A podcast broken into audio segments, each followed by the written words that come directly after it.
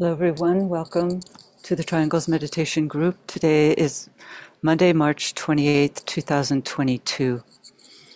And as we do each week, let's just begin with a brief moment of silence to link up with all Triangles members throughout the world, followed by a sounding of the noontime recollection.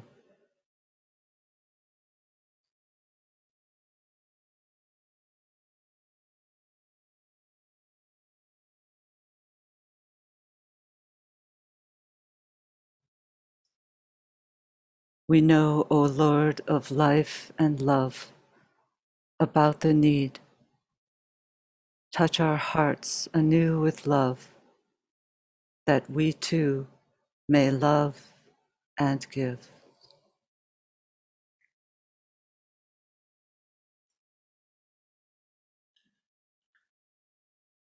Our work together each week is twofold: to introduce Triangles, this planetary service, to people who are new to it and to aid them in the forming of triangles, and also to provide a platform for those people who are already members of triangles to come together each week and participate in a meditative visualization in the support and strengthening of this planetary network. It's a rhythmic service which we provide. Triangles is a simple visualization technique using the power of thought and prayer to uplift and transform consciousness. The work involves establishing a line of lighted, loving communication between yourself and two other people, and agree to do so every day. Three people come together as a triangle of light, mentally, spiritually, and in a spirit of goodwill to all humanity. This triangle is then placed within the larger framework of the network as a whole. And as that network is visualized, the great invocation of a very powerful world prayer is sounded as a perfect vehicle to release and circulate spiritual energies throughout the entire etheric network, releasing them into the consciousness of all who have open hearts and minds and who can respond to spiritual stimulation when it's released into the atmosphere. This work need only take a few minutes each day, and it can therefore be fit into even the busiest of schedules. So we encourage you to reach out to others, either on this webinar, on our Triangles Meditation Group Facebook page, on our website, triangles.org, to form triangles, because to the extent that we form more triangles in our planet, to that extent can the plan for the planet work out. And today we have, after our meditation, we will have a presentation by one of our co-workers who you've heard a number of times before, Eduardo Grimalia, from Argentina, and he has a degree in classical philology from the National University, and he's a translator of many ancient Greek texts that have been edited by Benjamin Dykes.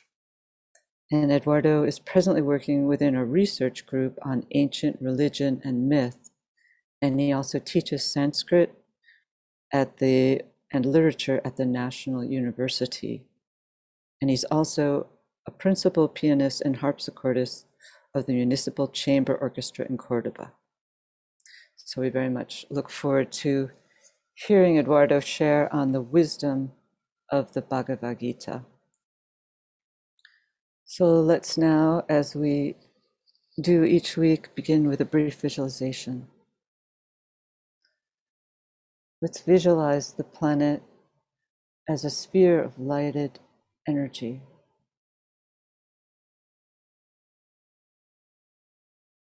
And within that sphere, visualize a triangle composed of the three planetary centers: the planetary head center, Shambhala; the planetary heart center, the spiritual hierarchy; and the planetary throat center, humanity. Visualize the energies moving in both directions around the triangle, filling it with light.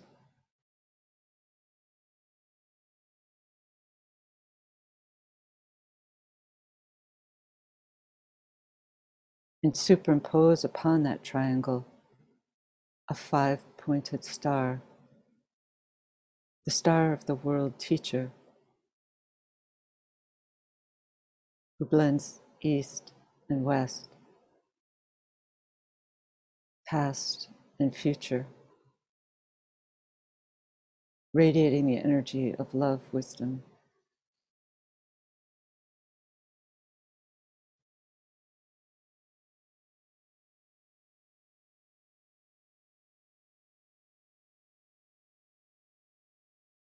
At each point of the star, visualize a sphere representing the five planetary centers.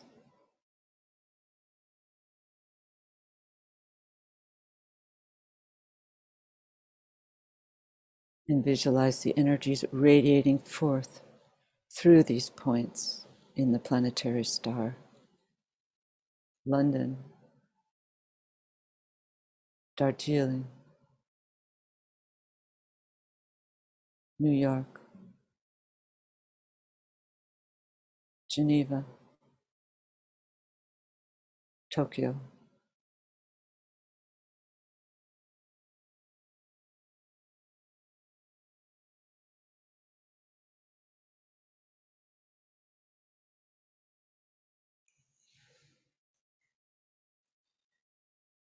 Visualize these outpouring energies enlivening small groups gathering everywhere, aiding them to focus and direct the energies into the consciousness of all humanity,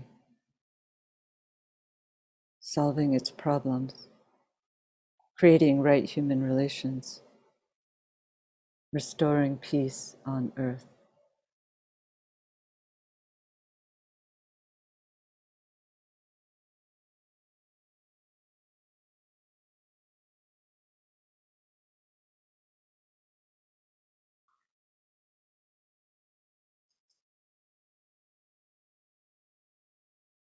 As we sound the mantra and project a line of lighted energy towards the spiritual hierarchy. Radiance we are in power. We stand forever with our hands stretched out, linking the heavens and the earth, the inner world of meaning and the subtle world of glamour. We reach into the light and bring it down to meet the need. We reach into the silent place and bring from thence the gift of understanding. Thus with the light we work and turn the darkness into day.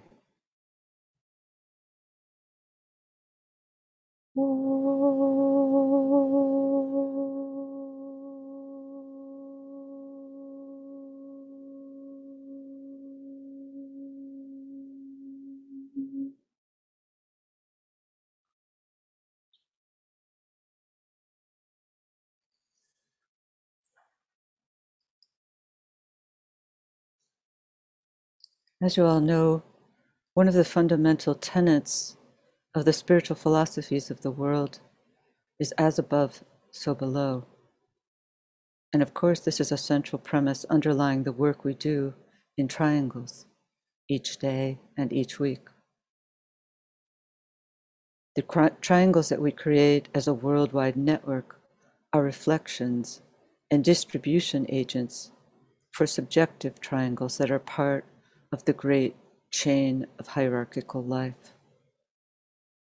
The Tibetan has said that the teaching on triangles is the most important aspect underlying the whole science of esoteric astrology and really the entire ancient wisdom teachings. For triangles are relaying stations through which potent energies, cosmic, systemic, planetary, group, and individual, are synthesized, strengthened, and stepped down. Therefore, when we look up into the vastness of the starry heavens, it's helpful to understand that within the seeming randomness and vastness of it all, there does exist an underlying cosmic order. And in the mirroring of all things great, in all things small, so too is that order implicit in our solar system, in our planet, in the ashrams, in groups, and within ourselves, creating the symphony of life that is moving in concert with a great plan. And an integral part of that order, and an activity that contributes to moving that order into greater resonance with the soul, is of course the work we do in Triangles. And today, as a result of the potency of our great telescopes, we can hone in upon these myriad of tiny dots in the heavens, and the order is being revealed. We see great majestic shapes and colors, which we're told are the embodiment of vast lives.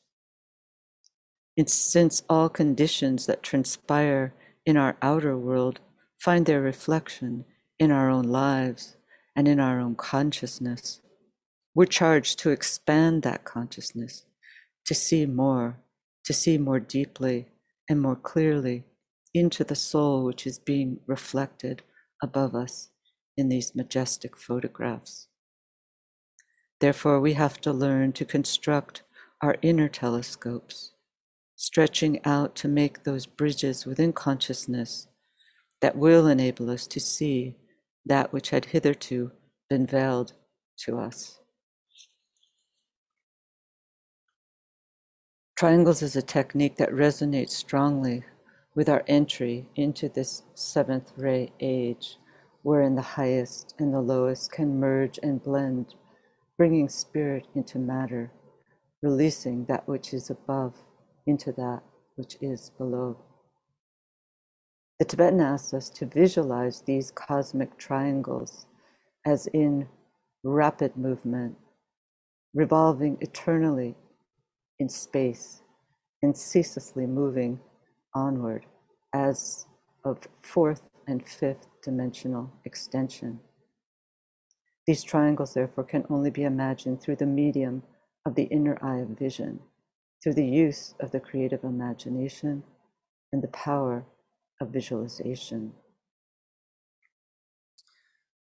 And the Tibetan gave us two such triangles, which are of great importance, and I wanted to highlight them now because we're moving, we are in the sign of Aries, and he relates them both specifically to that sign, this powerful sign of the first ray energy. And he relates it particularly to this further star from Polaris, which is called Merak, and the closer star is called Dubhe, and those two form a triangle with Polaris. And the Tibetan tells us that this is a great, these three stars are a great symbol in the heavens of alignment. And you can see that alignment reflected powerfully in this image. But it, of course, is a triangular alignment. And he relates it to the triangle that disciples are building within consciousness, with Polaris standing as the second ray point, the soul aspect, Merak, representative of the higher will, you might say the bridge to the abstract mind within the disciple who's building the Antakarana bridge, and Dubhe, representative of the lower concrete mind. And so this symbol is being, this triangular symbol is being stimulated now through Aries' deep relationship with Merak.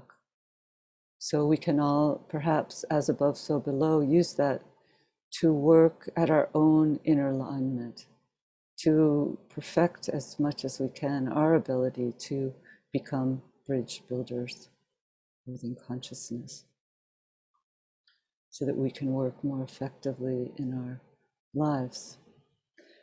And one more triangle, that's really two triangles, is, this is the one that's, he says, to visualize as a fourth dimensional triangular shapes pouring into our planet. Particularly, you can see, related to, again, to the sign of Aries and to this one pointer, Merak. So at the same time that that other triangle is being stimulated this month, so too is this one. And the Tibetan tells us that this triangle is particularly related to our logos, the great Sanat Kumara, the great life that informs our planet. So this period when the sun is in Aries is stimulating, surely stimulating that great life with a great influx of powerful first ray energies from Aries, and our planet is then distributing that energy to both Pluto and Vulcan, the other two first ray planets. All three of these planets have a powerful first ray energy. So our logos is taking in this energy and using it, Tibetan says, as the will to unify. And unification is certainly an important quality needed to be developed by our humanity. And so hopefully we can call in our way, because he says it also stimulates those conditions which are aiding the hierarchy and humanity to prepare the way for the coming externalization of the hierarchy. So this synthesizing, unifying energy that these great triangles are releasing in our world can be appropriated to the extent that we work together during this higher interlude period with these powerful energies. So why don't we now work together in our meditation.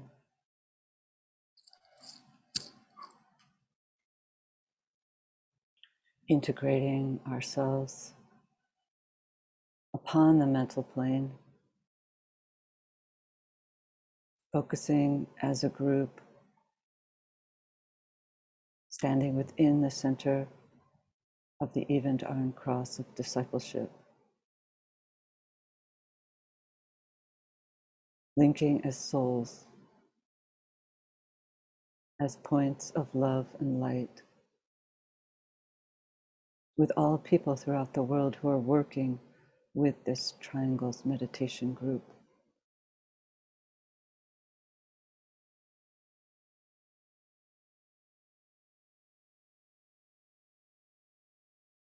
We project a line of lighted energy towards the highest center of Shambhala and sound together the affirmation of the will.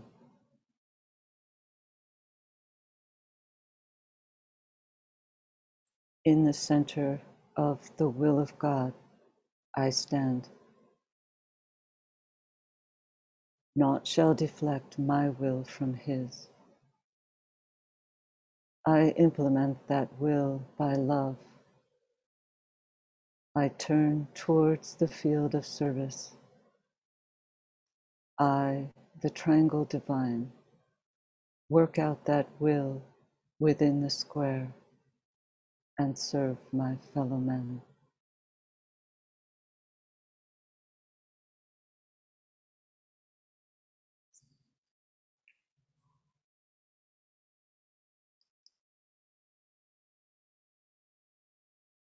Visualization. Using the creative imagination, link with two other points of light to create a triangle of light.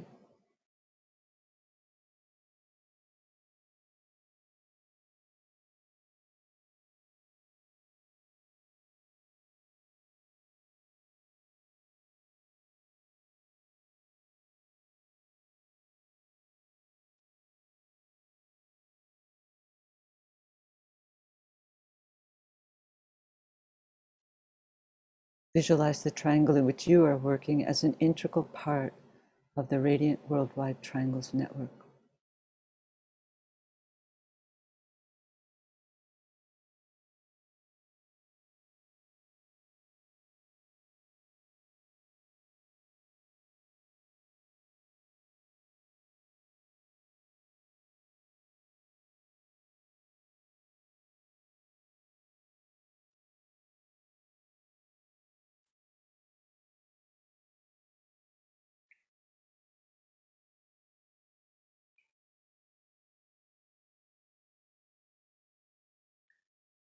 Hold the consciousness immersed within the light of the group soul, the heart of love which underlies and infuses the network.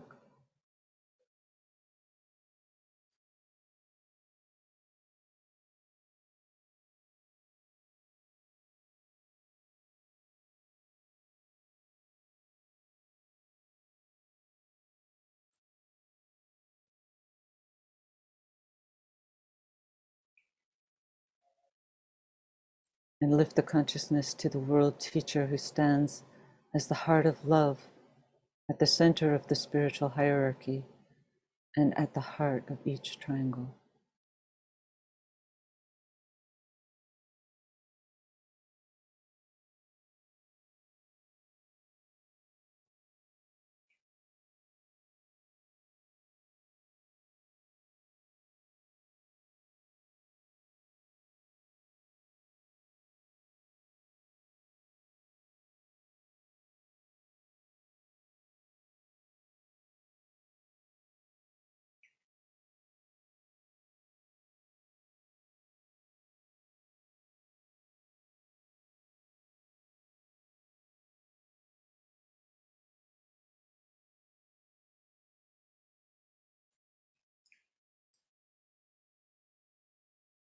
Precipitation.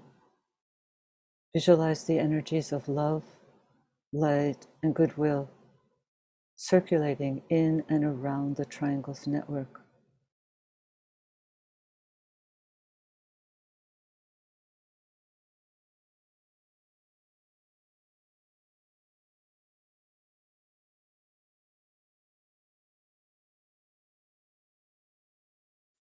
Visualize these energies unifying and eliminating all divisions within humanity, healing and transforming human consciousness, establishing right human relationships.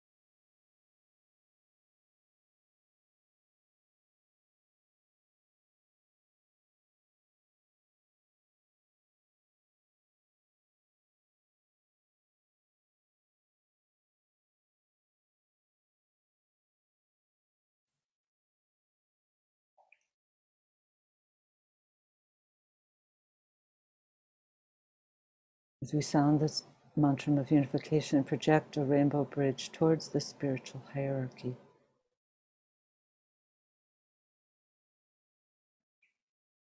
The sons of men are one, and I am one with them.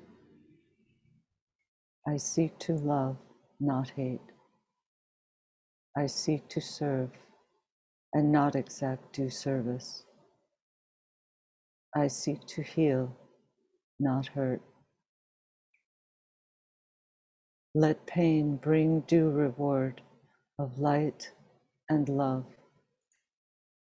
Let the soul control the outer form and life and all events and bring to light the love that underlies the happenings of the time. Let vision come and insight. Let the future stand revealed. Let inner union demonstrate and outer cleavages be gone.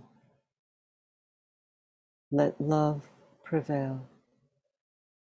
Let all people love.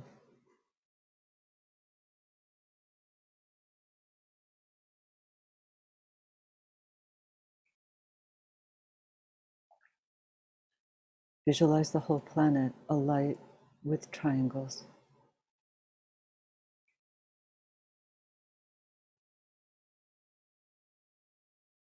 See new triangles being formed everywhere.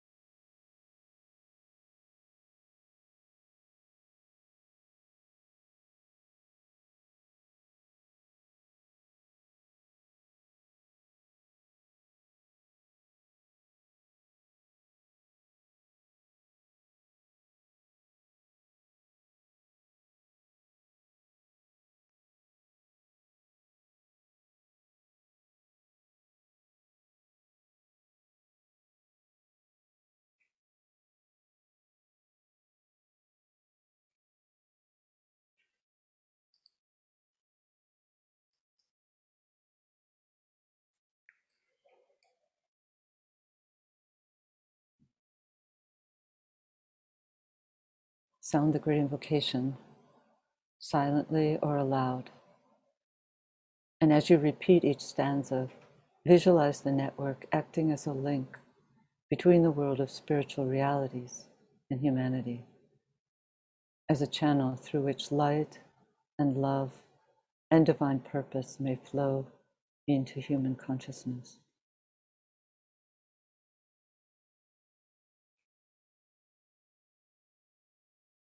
From the point of light within the mind of God, let light stream forth into human minds. Let light descend on earth.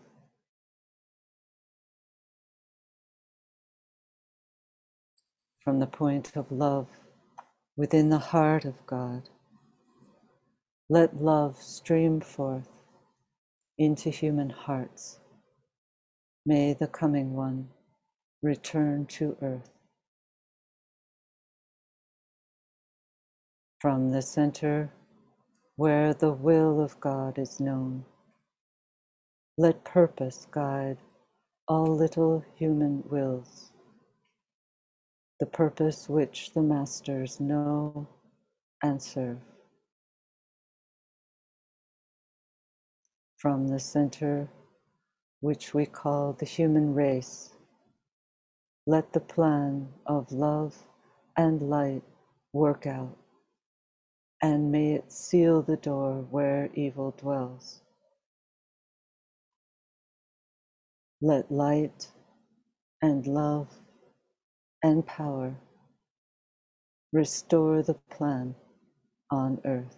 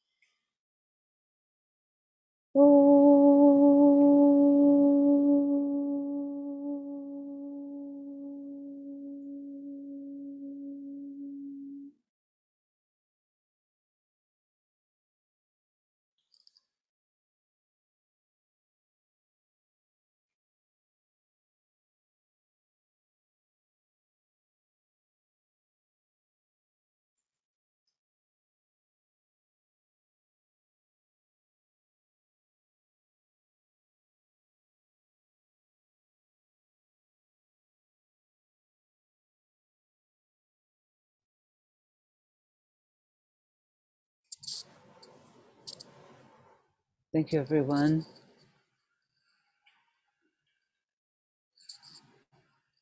Michael, could you make Eduardo co-host? Seems to have dropped off the list. I'd like to welcome Eduardo.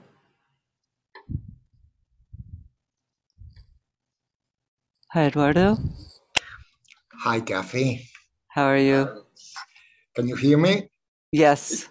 Yes. So I'll let you share your screen. Okay. I'll share my screen. Okay. And hello, everyone. I will share the screen.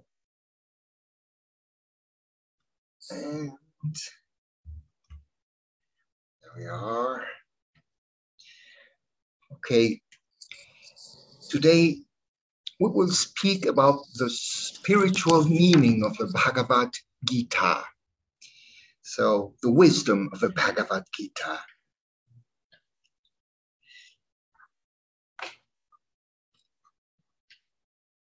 Young officers arriving for the first time at their new home among the rice fields of India during the British occupation or in the heat and dust of a desert cantonment would commonly be told by some well-meaning old India hand that if they wished to grasp the essence of the Eastern tradition, they should read one book, the Mahabharata, by far the world's oldest and largest epic poem, and with 100,000 verses exceeding the Bible and all Shakespeare's plays bundled together.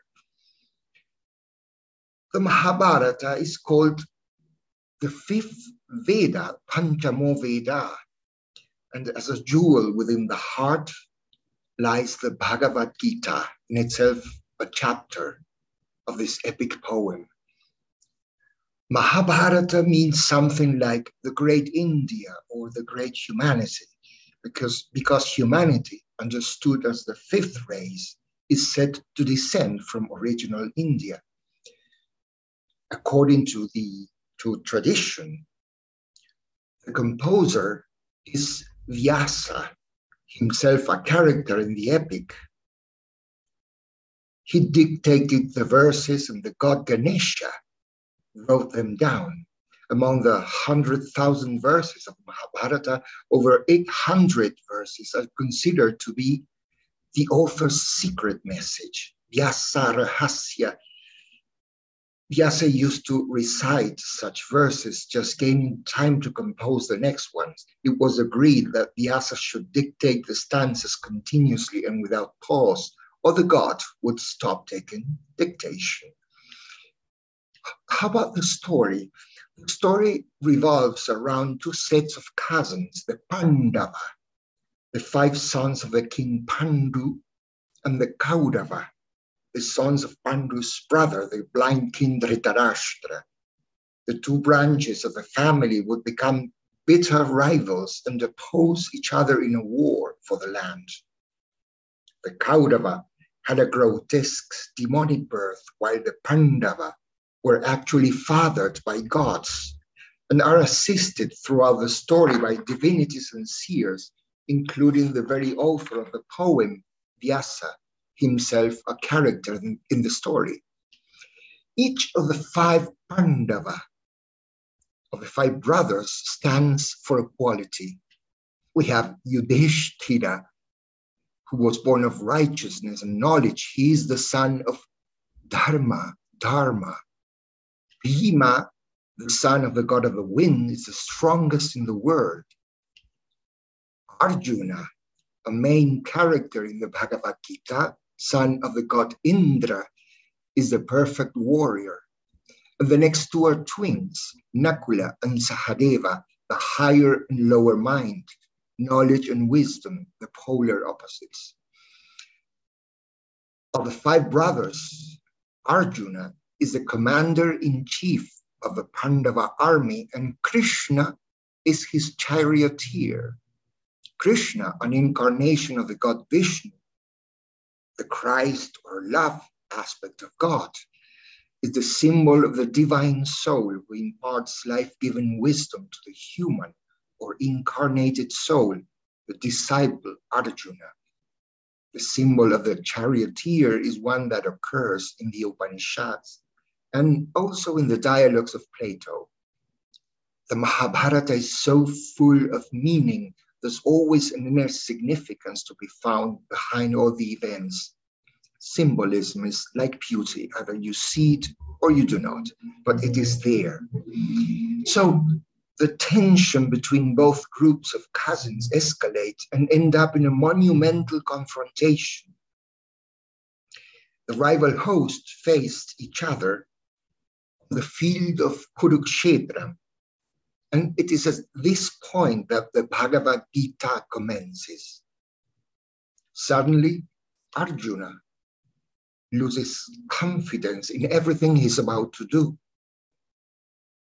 As soon as he was about to sound the horn to launch the battle, he falls down at Krishna's feet and says, "I cannot fight.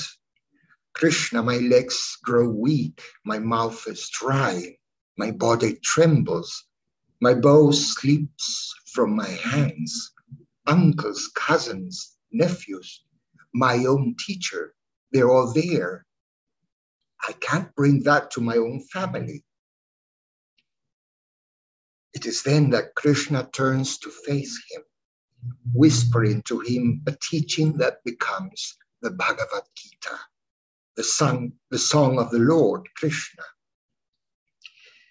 It is well-nigh impossible to capture the very essence of this jewel of the deepest philosophical thought in a few words. And I wonder if you realize how unusual this situation is, never seen in literature before.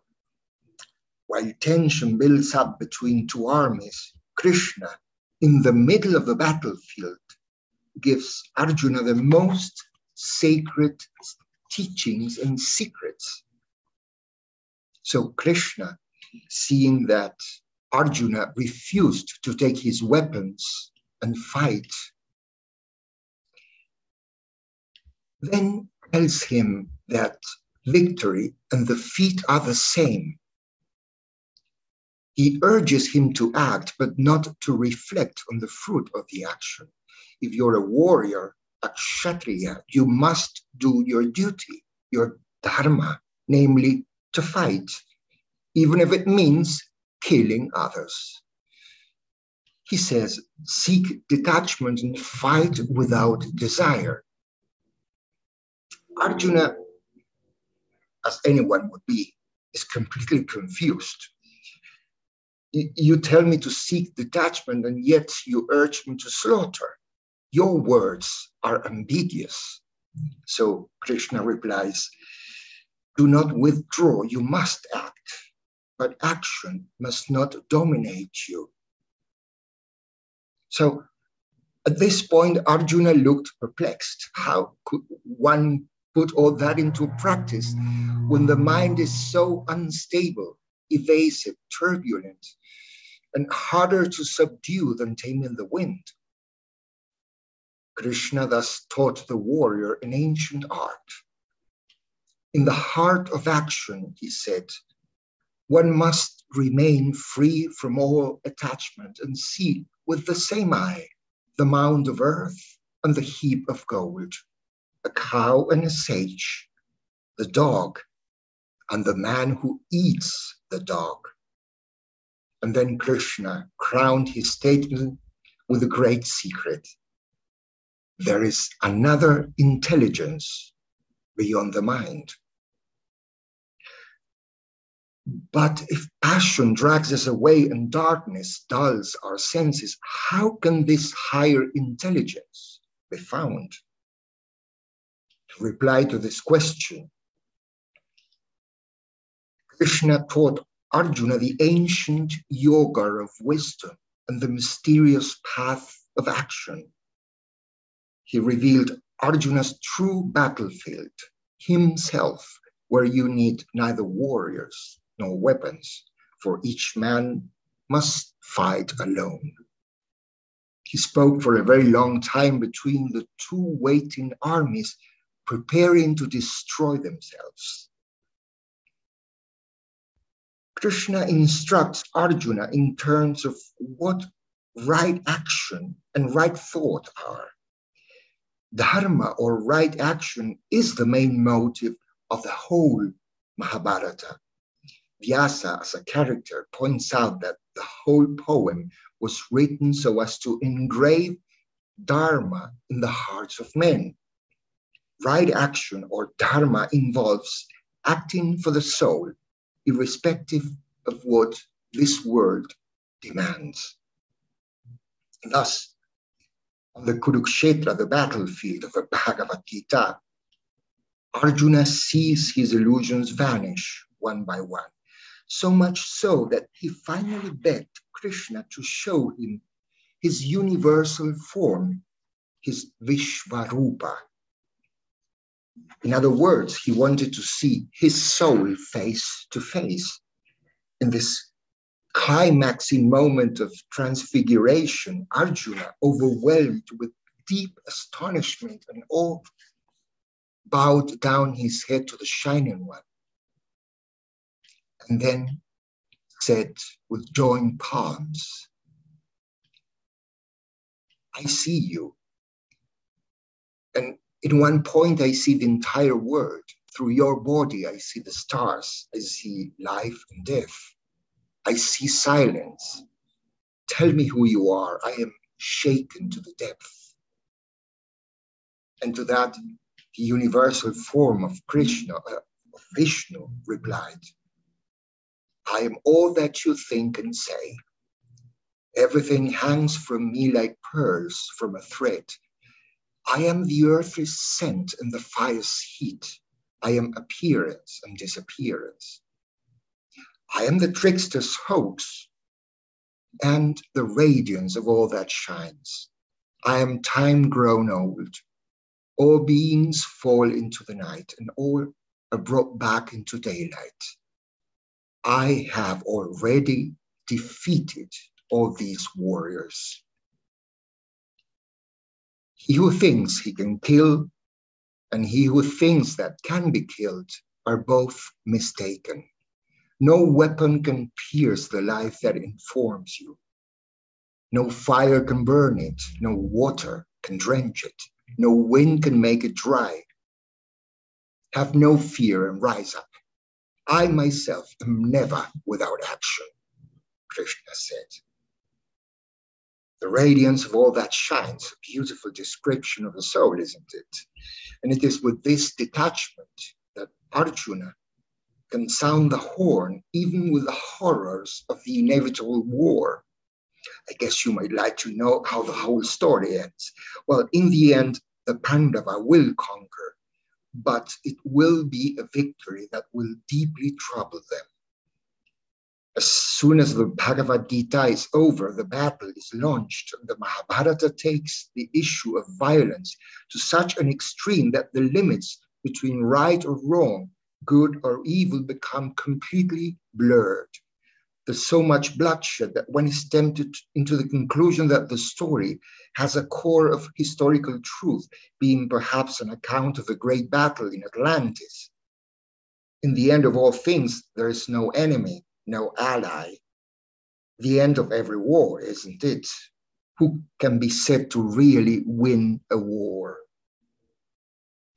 Ultimately, the Pandava embarked upon a great journey towards the heights of the Himalayas. One by one, they fall into the abyss and perish, including Arjuna. Yudhishthira, the son of Dharma, is left alone with a dog that has followed him faithfully all the way. At the gates of heaven, he is told to give up on the dog lest the entrance into the higher realms be denied. He completely refused to leave the defenseless creature alone. This was a test. The dog is his father. Who else than the god Dharma? And another test awaits in heaven where the king finds his enemies. His brothers are in hell, where Yudhishthira chooses to remain as well, with whom he considers to be his family. Eventually, he realizes that that was the final test, the test of illusion, Maya. He understood that there is no family, there are no enemies, only one life. In those realms, words and thought end, and that was his last illusion. And thus ends the greatest epic poem of all time.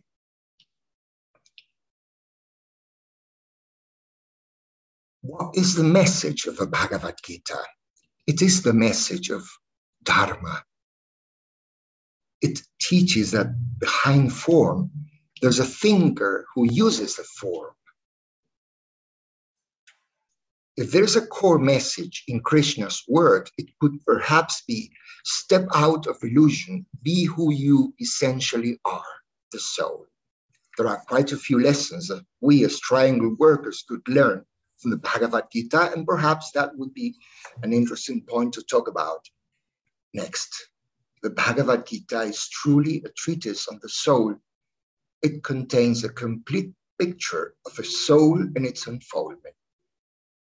It is one of the books every disciple should have at hand, thus we are told. This is what I wanted to share with you today. Thank you. Thank you. Thank you so much, Eduardo. It was a really, it was such a good storytelling with all these beautiful images. It was very engaging, bringing us into this great teaching. You implied that the whole of the Bhagavad Gita is inherently about Dharma. And I wondered if you could again just clarify the meaning of that word. Well, I am sorry to say that Dharma is, in Sanskrit, is totally untranslatable. Oh. It has 100 meanings. Wow. It reminds me of the word logos in Greek. But none of them are really synonymous. It is virtue, wow, duty, the right path, the right action, right thought. And mainly, I think that which is correct at a given point of time, and that is very important. Right action or dharma involves acting for the soul, irrespective of what the world demands. And, you know, from a Western point of view, it is so difficult to understand that fate, destiny, and free will can coexist. But the Mahabharata, and mainly the Bhagavad Gita, cuts this away and warns that, I would say, that freedom exists in quite a different way than we think. Yeah. For each character, the great choice is to become himself or not to become himself. So, and I hope you understand what a marvelous piece of work the Mahabharata is. That one work contains both so much wisdom and entertainment after so many millennia. It's sort of mind-boggling. And besides, you know, a very precise meter and measure is inherent in the Sanskrit language. And this rhythm is said to follow the rhythm of the heart. And perhaps it is for this reason that countless generations upon generations are said to have passed down the poem for many ages before it was written down. Interesting. So it has such a multiplicity of meanings that, in a way, you're suggesting that it covers many different stages in the path, the spiritual path of development. For one person, it could mean one thing, and for another, at a different stage in the path, it could mean another, perhaps. Right. So it can be interpreted in so many layers, on so many levels, so to say. Yeah, it's really interesting. Krishna, Arjuna's charioteer, is one of the main characters of the story. What kind of divine manifestation is he? Is he an avatar, perhaps, or does the Gita say anything about his nature? Oh, well, that's very interesting. The ancient wisdom tells us that divine manifestations of a special kind take place from time to time as need arises for their appearance. And manifestations which are called for by special needs. The word avatar, avatara in Sanskrit, literally means the descending one. The coming one could be, why not? And it has the same root as the word star. So I leave all possible inferences to you. We may ask, what draws forth an advanced being to birth into this world as a manifested form of the love and wisdom of God? It is always the second aspect of love and wisdom, right? And in the fourth chapter of the Bhagavad Gita, Krishna himself answers this question.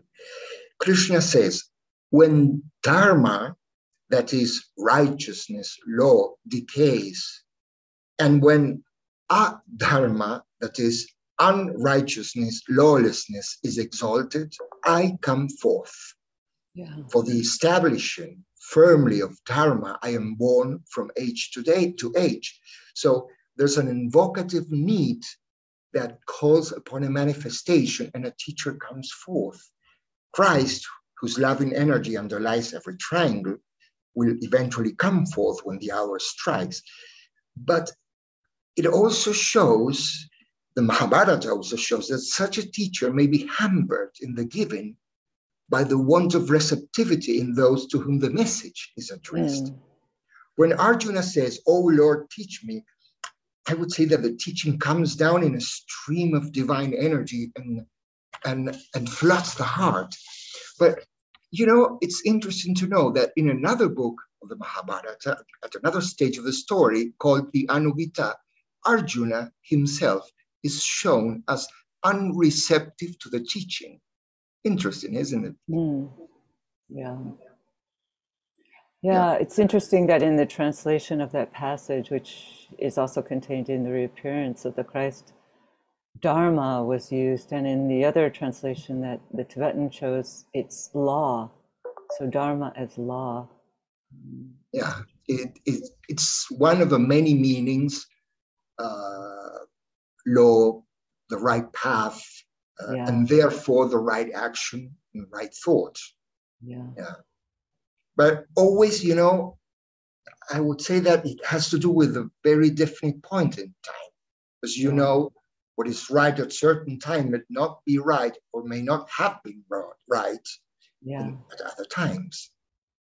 Yeah, and it's also interesting that Krishna came forth at this crisis point in humanity. We tend to think that, you know, the Christ would come forth when full peace is established, when we have right human relationships. But I think this epic poem tells us that in the midst of a battle, he can also come. You know, it's the intention. If Krishna had the intention, Arjuna had the intention to have peace and to make for conditions wherein this bloodshed would not come, but it wasn't possible. He had to enter into the battle, and so humanity has to enter into the battle before the teacher can make the decision to come. Right, and I think the answer to that is in the fact that I just omitted that in the Eastern tradition there are several kinds of avatars with different functions, different kinds of being. But I would say that for an avatar to come, maybe the seeds must have been planted of right relations and of a different view of life.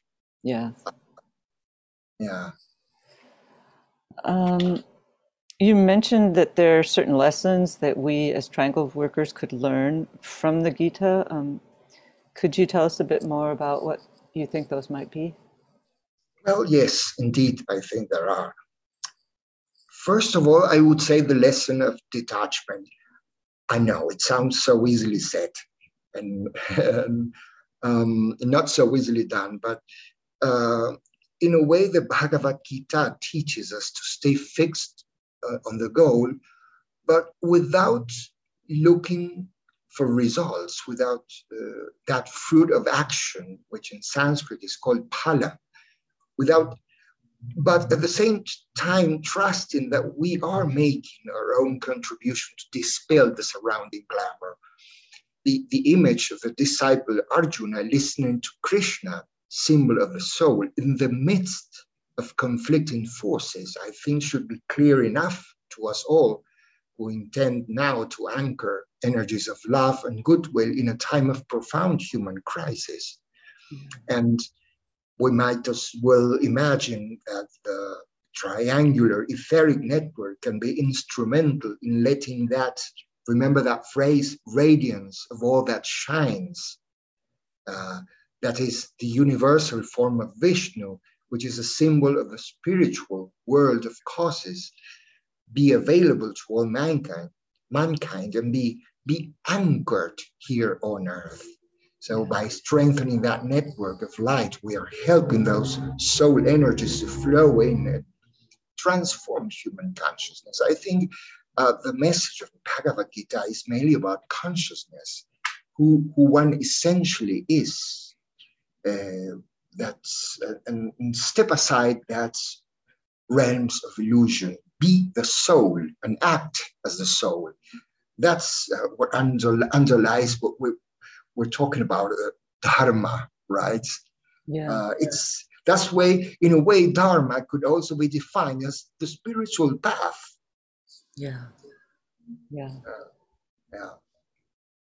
Of course, there could be many other things. Any reader of a Bhagavad Gita can come up with, and I certainly encourage everyone to read. Mainly the first 3 chapters. In those we are told so. And it's not, I'm not saying that, it's the Tibetan who tells us so, that in those first three chapters is contained the story of the human soul and the problem, mainly the problem that the disciple faces. Mm. Mm. Well, we could certainly have you back again to discuss more about this rich poem, so I hope that you will agree to do that. And so we have a raised hand from Joshua. Joshua, are you there? Hi, Kathy and Eduardo. Hi. On the YouTube live stream, a lot of people shared some interesting emojis, but Svetlana Tutina said in Russian, and from Google Translate, she said, Mahabharata, in the unity and struggle of opposites, the evolution and development of mankind is realized. Let love flow into people's hearts. In the sign of Aries, it is necessary to develop a mental understanding of the situation based on the position of unity of all mankind and love for all people. Thank you, Joshua. And Ting Ting Shiny appreciated your comment about the Dharma, I think the Sanskrit comments you had on the meaning of Dharma. Mm. Thanks, Joshua. So would you like to read, if we have a couple minutes left, if you would like to read any of the comments. Whoops, are you still there? Yeah. Yeah, yeah. Okay.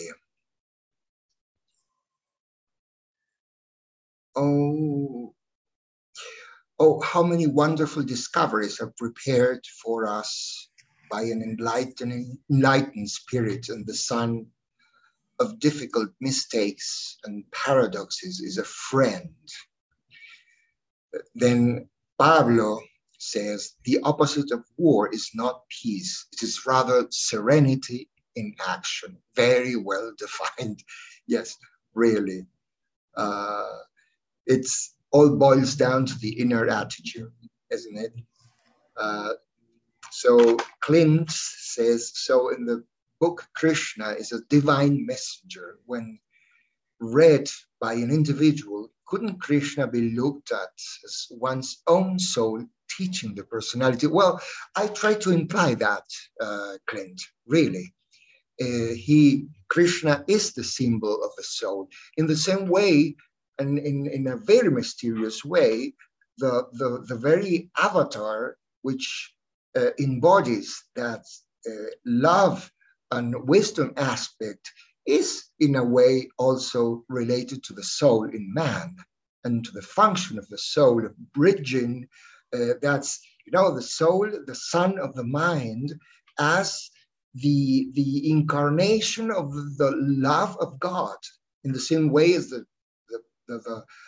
mind unit or the concrete mind is the incarnation of the intelligence of God, right? And, two versions I have read over the years are Juan Mascaro's interpretation and more recently Barbara Sawyer. Yeah, there are many versions, and the very fact that there are many translations, many versions, and even not only versions, but please be reminded that in these kinds of texts, it's not the original text which counts only, but also the many comments that throughout the ages, many great minds have made. So this also happens in the Eastern tradition. Mm-hmm. And thank you for explanation. Of the ancient scripture in a very simple words for us to understand. Thank you, Kathy. And do you see another one, Kathy? I think so. VN is saying that she read somewhere that DK was going to write a commentary on the Bhagavad Gita with Alice Bailey, but sadly AAB passed over before that was possible. Does anyone know the source of this information? I've heard that as well, and it seems like that is the case. And yeah, it's too bad that we didn't get to have that happen. It's too bad, really. Yeah. It's really too bad. But, you know, in these kinds of works of deep philosophical thoughts, I think that it is always very, I would say that having more than two or three versions or translation is almost a need, because I really doubt that any singular and individual translator could embody all the word of meaning contained in those, not only in the work itself, but also in the Sanskrit language. You know, those ancient languages were very, each word was supposed to be a container of such significance with so many layers. And these works are meant to be useful at several stages of the path. So maybe an aspirant will find many things particularly useful to his stage, and then maybe an initiate reads the book and finds a wealth of information that is very interesting to him. So that happens with many spiritual works. They are full of power, of mental content, and full of meaning. Yes.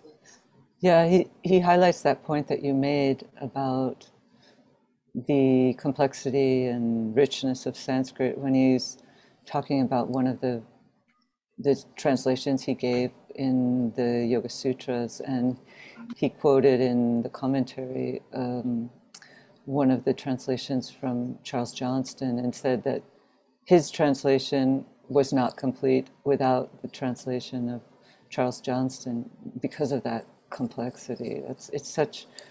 It must be so wonderful to be able to understand Sanskrit and to see the depth of meaning that each word holds. Amazing. Well, Bio asks, is there a way we can relate to the war currently going on, or to any world war for that matter, related to the Gita? Well, the background of the Gita is war. Yes. So I think that the Gita is implying that this external war is nothing compared with the war that takes place inside. Yes. So in a war where people are killed, slaughtered, there's another war inside. There's another war, and a worse kind of war that wages within the human being, where no weapons are needed and one must really fight alone. And that's at the same time a terrifying thought and a wonderful thought. Because in the end, as the Bhagavad Gita says, nothing can pierce the life that informs you. Yeah. Life cannot be killed because it is one life. This is the end of the whole Mahabharata. There are not individuals. There's a realm where thought ends. Yeah. There's just one consciousness, one life. Yeah. It's an amazing thought, isn't it? Yeah, and as well, there is a battle going on within the life and consciousness of each disciple, there's also, from a more macrocosmic perspective, a great battle between good and evil, going on, and that's the real battle. Yeah, right, and that takes place both outside and inside. Yes.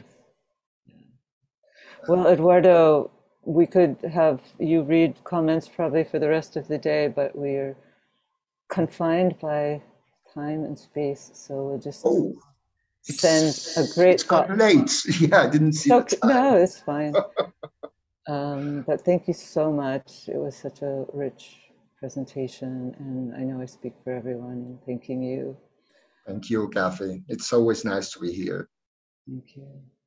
So let's everyone just take a moment to close our work today by visualizing the planet as a sphere of lighted triangles radiating goodwill and light.